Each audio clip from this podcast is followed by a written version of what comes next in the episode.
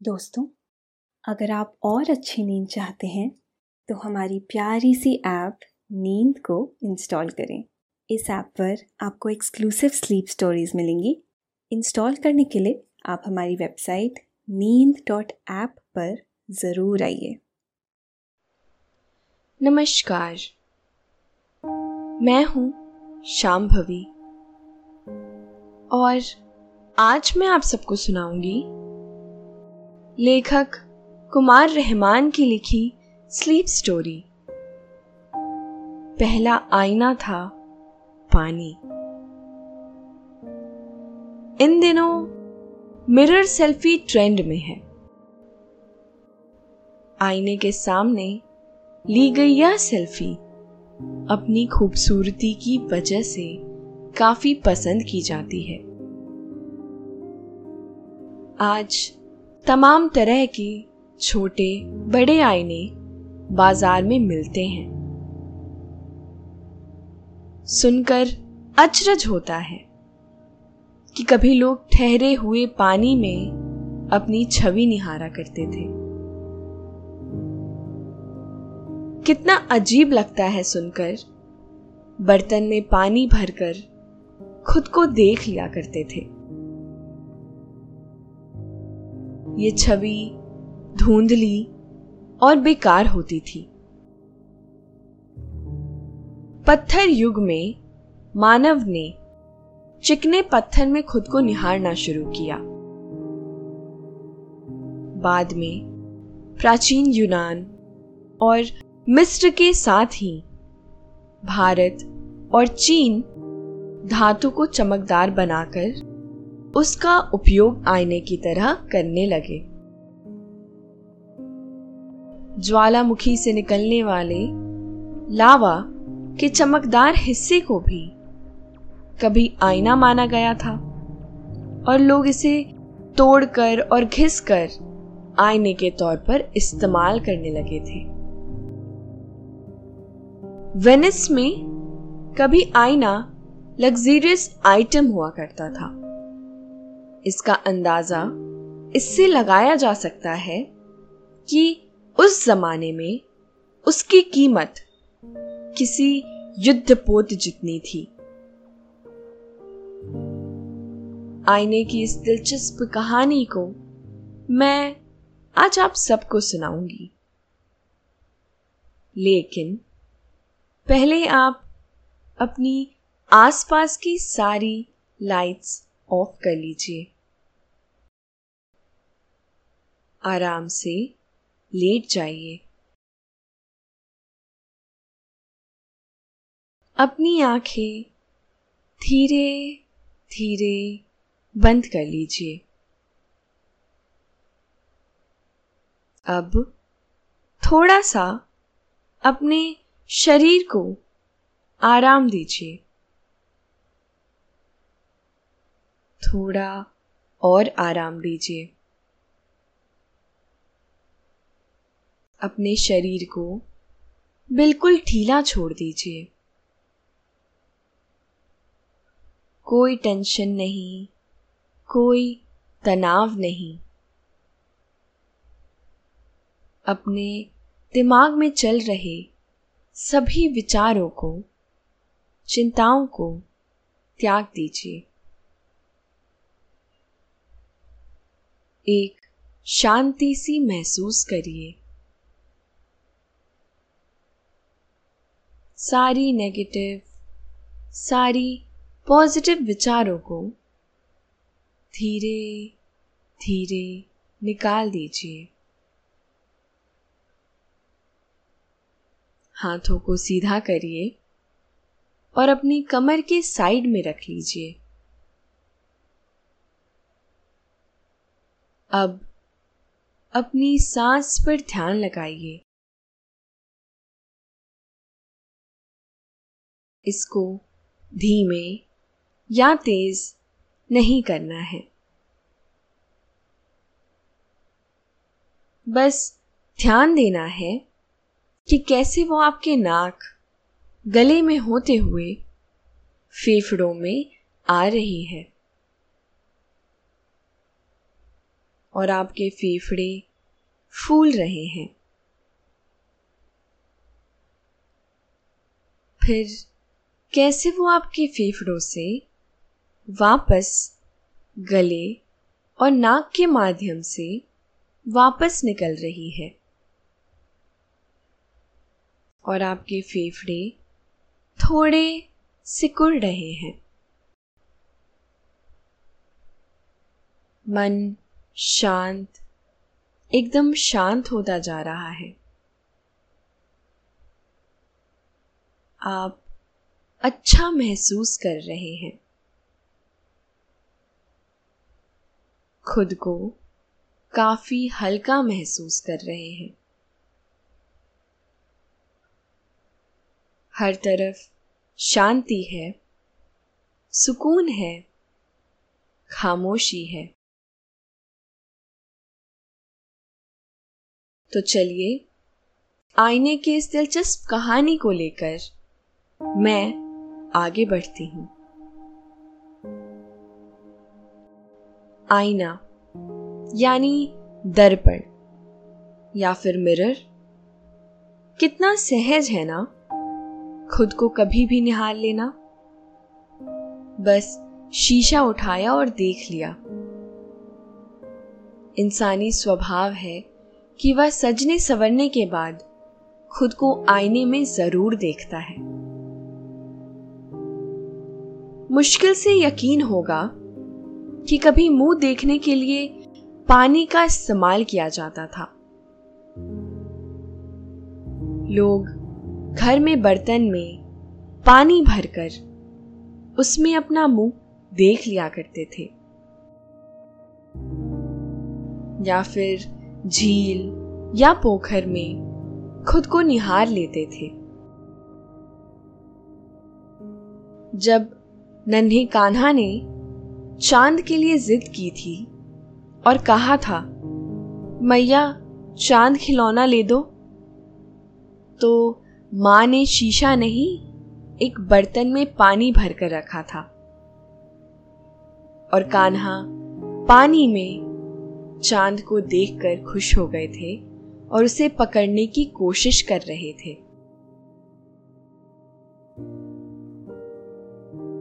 आज ज़िंदगी कितनी आसान सी लगती है। आज आदमकद शीशे हैं, कपड़े पहनकर हर एंगल से खुद को निहार लेते हैं कि जूतों से लेकर सर तक कैसे दिख रहे हैं हम। कारों में शीशे लगे हैं, जिनमें लड़कियाँ कभी भी आराम से लिपस्टिक चेक कर लेती हैं। और लड़के अपने बालों के पफ को ठीक कर लेते हैं। हज़ारों साल पहले यह काफ़ी बोरिंग सा था। बस किसी तरह से बाल काट लिए और बैठे रहे। बाहर पानी भरने गए तो खुद को पोखर या नदी में देख लिया। नदी तो वैसे भी बहती रहती है। उसमें खुद को देख पाना काफ़ी मुश्किल रहा होगा। अगर हवा चल रही है और पानी में लहरें उठ रही हैं तो पोखर या झील में भी खुद को देख पाना मुमकिन नहीं रहा होगा। नार्सिसस ने भी तो खुद को पानी में ही देखा था पहली बार। उसकी एक कहानी है। प्राचीन यूनान में एक युवक था।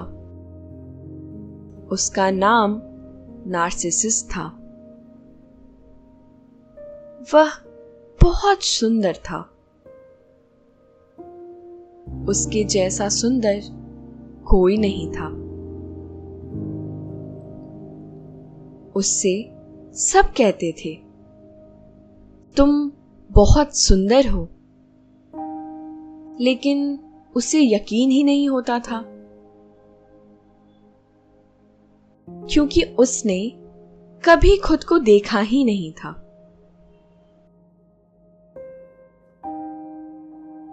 क्योंकि तब आईना था ही नहीं। एक दिन पहली बार उसने खुद को झील के पानी में देखा। वह अपनी छवि देखकर ताज्जुब में पड़ गया। उसने पहली बार खुद को देखा था। उसे अपना रूप बहुत सुंदर लगा और तभी उसे खुद से प्यार हो गया था।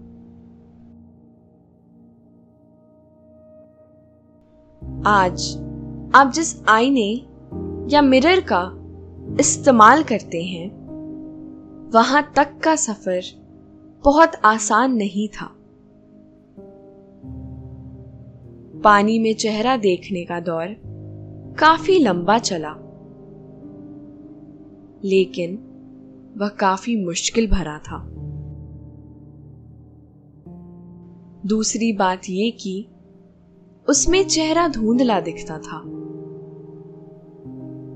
मुँह देखने वाले शीशे, यानी दर्पण का पहला रूप, आज से तकरीबन आठ हज़ार साल पहले शुरू हुआ था।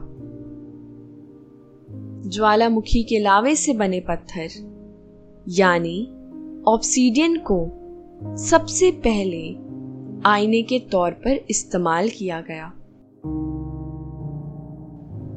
ठंडे पड़ चुके, लावा के पास से गुजरे, कुछ लोगों ने देखा। उसकी सतह काफ़ी चिकनी और चमकदार थी। उन्होंने उसमें अपना बिंब देखा। इस तरह से उन्हें उसे तोड़कर और चिकना बनाने का ख्याल आया।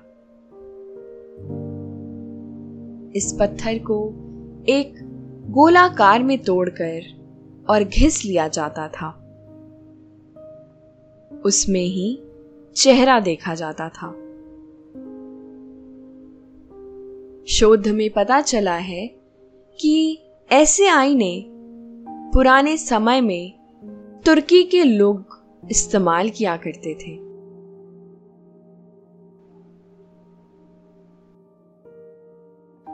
रिसर्च बताती है कि पॉलिश कूपर शीशे बेबीलोनिया सभ्यता के लोग इस्तेमाल करते थे।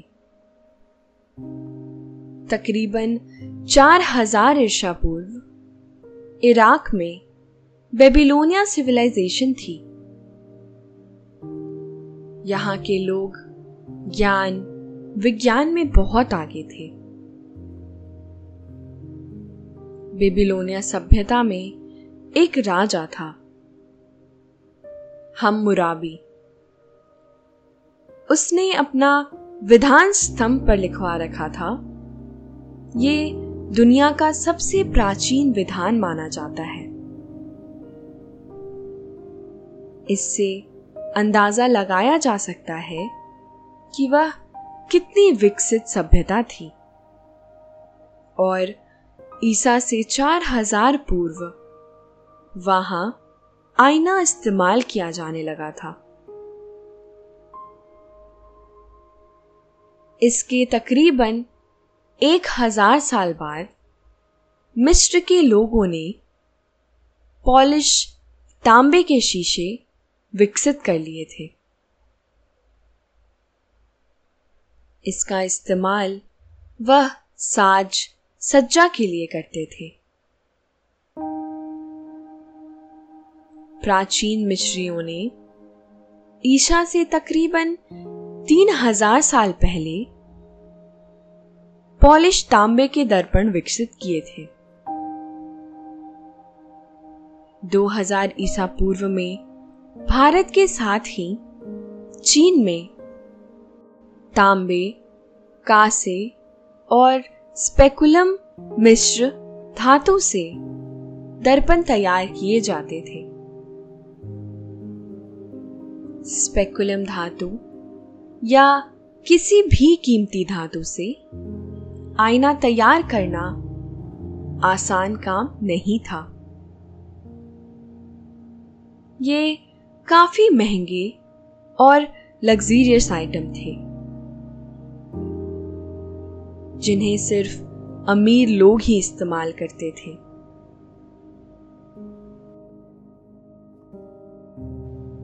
माना जाता है कि शीशे वाले आईने का आविष्कार पहली शताब्दी ईस्वी में सिडोन यानी आज के लेबनन में हुआ था। रोमनों ने शीशे के पीछे कोटिंग करके दर्पण तैयार करना सीख लिया था।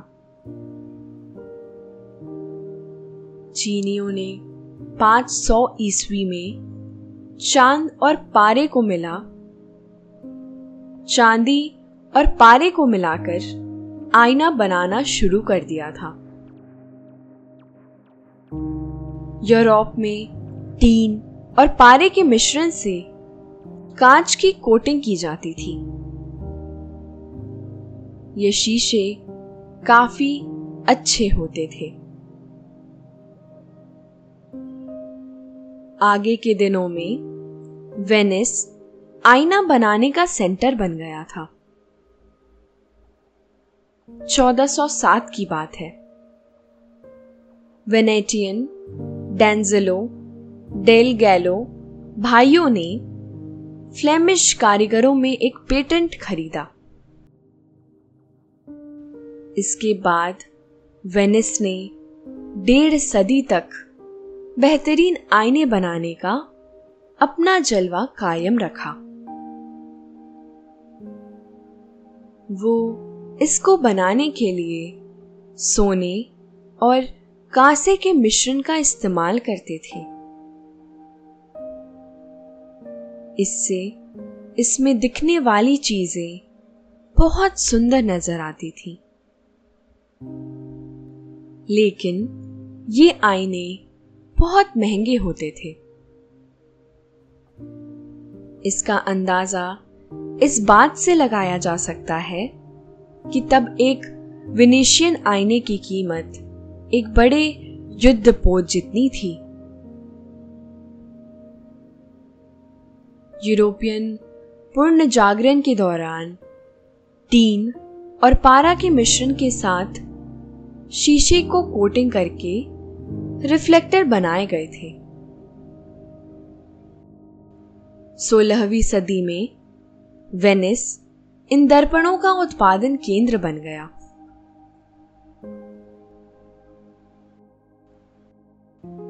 आधुनिक आईने का आविष्कार का श्रेय जर्मनी के रसायनविद जस्टिस वॉन लिबिंग को दिया जाता है। 1835 में उन्होंने कांच के एक तरफ़ सिल्वर का लेप लगा दिया।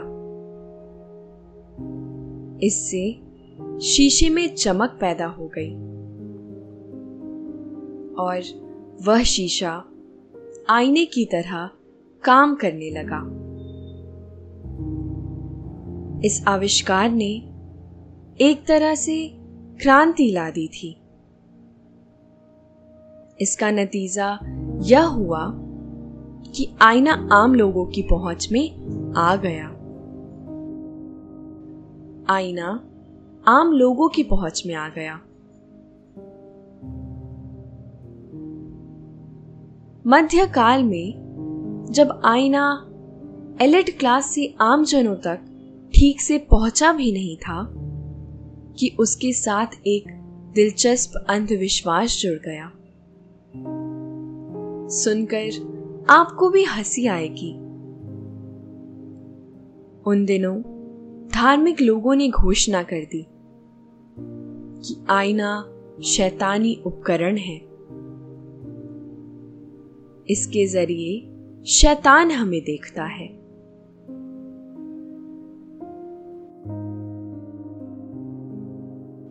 नतीजे में, तमाम लोगों ने डर के मारे दर्पण का इस्तेमाल ही बंद कर दिया था। लोगों ने एक बार फिर से खुद को पानी में देखना शुरू कर दिया था। शीशे वाले आईने फिर तेरहवीं सदी में वापस आए। उस वक्त हॉलैंड में इनका निर्माण शुरू हुआ। जर्मन के नूरेमबर्ग में 1373 में इस तरह के दर्पणों के उत्पादन के लिए पहली वर्कशॉप बनाई गई। यही नहीं, रूस में भी दर्पण को शैतानी उपकरण माना जाता था। 1666 ईस्वी में रूढ़ीवादी चर्च ने इसके इस्तेमाल पर रोक लगा दी थी।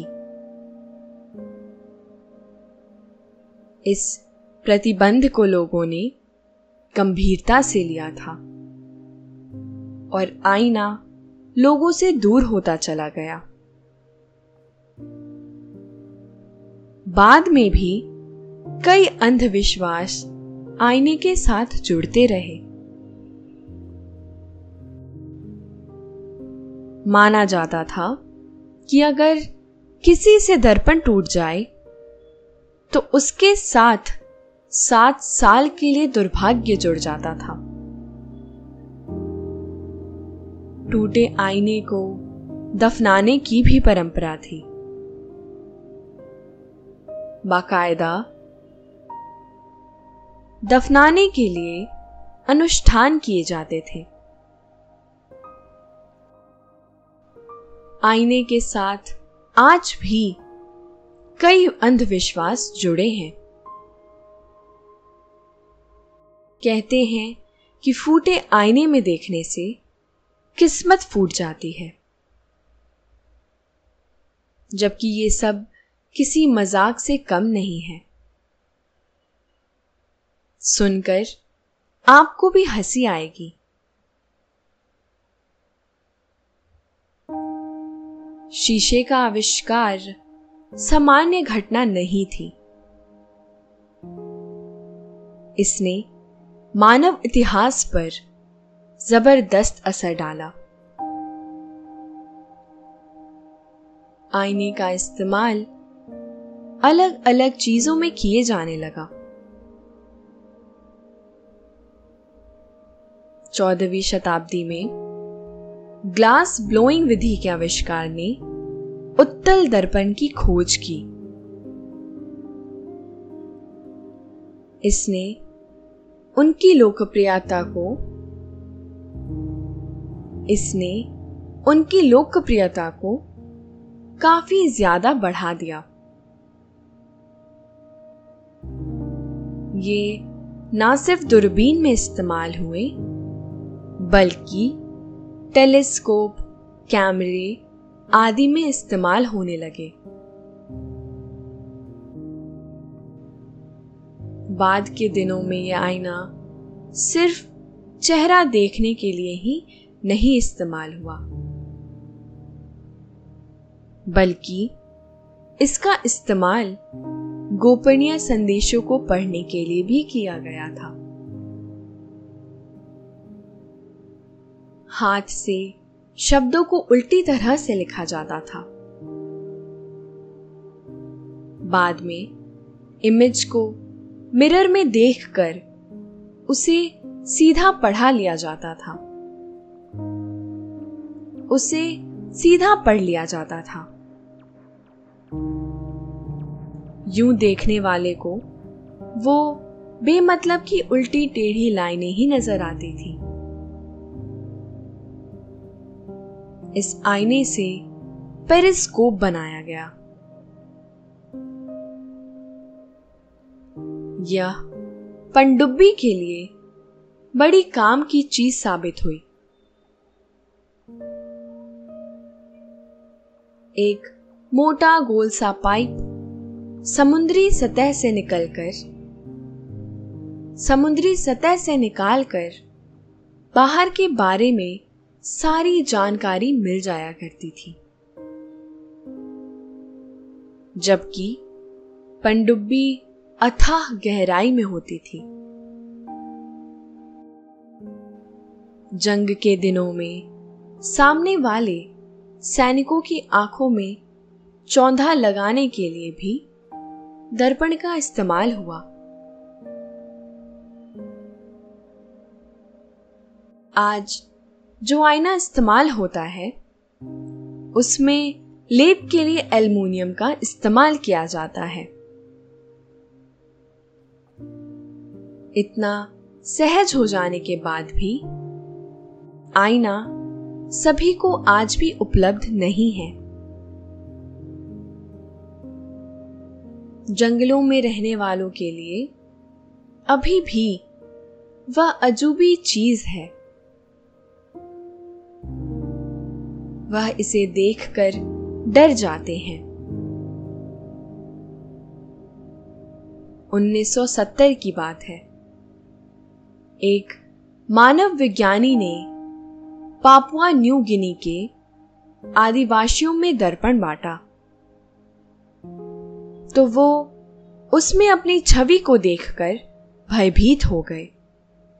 और उन्होंने उसे फेंक दिया। एक दिलचस्प बात और है, जानवर और पंछी अपना बिंब पानी में देखकर सहज रहते हैं। लेकिन अगर उनके सामने शीशा आ जाता है तो वो इसे समझ नहीं पाते हैं। आपने अपने घरों में अक्सर बुलबुल या गौरैया को शीशे पर चोच मार मार कर लड़ते हुए ज़रूर देखा होगा। आपने यह प्रैंक भी ज़रूर देखा होगा, जब जंगल में एक बड़ा सा आईना रखकर शेर और चीते को डराया जाता है। यह उसे प्रतिद्वंदी समझकर ज़ोर ज़ोर से दहाड़ने लगते हैं। कई बार वो पंजों से भी अटैक करते हैं।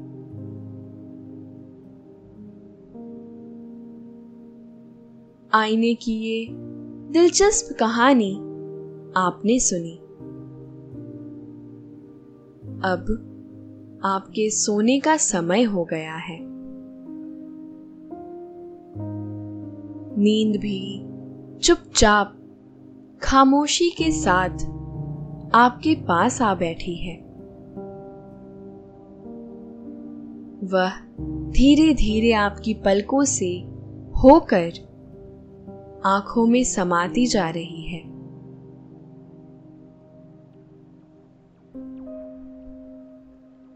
आपकी पलकें बोझिल हो रही हैं।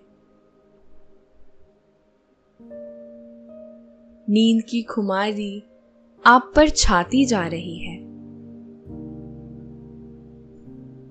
आप आहिस्ता आहिस्ता नींद की आगोश में समाते जा रहे हैं, समाते जा रहे हैं।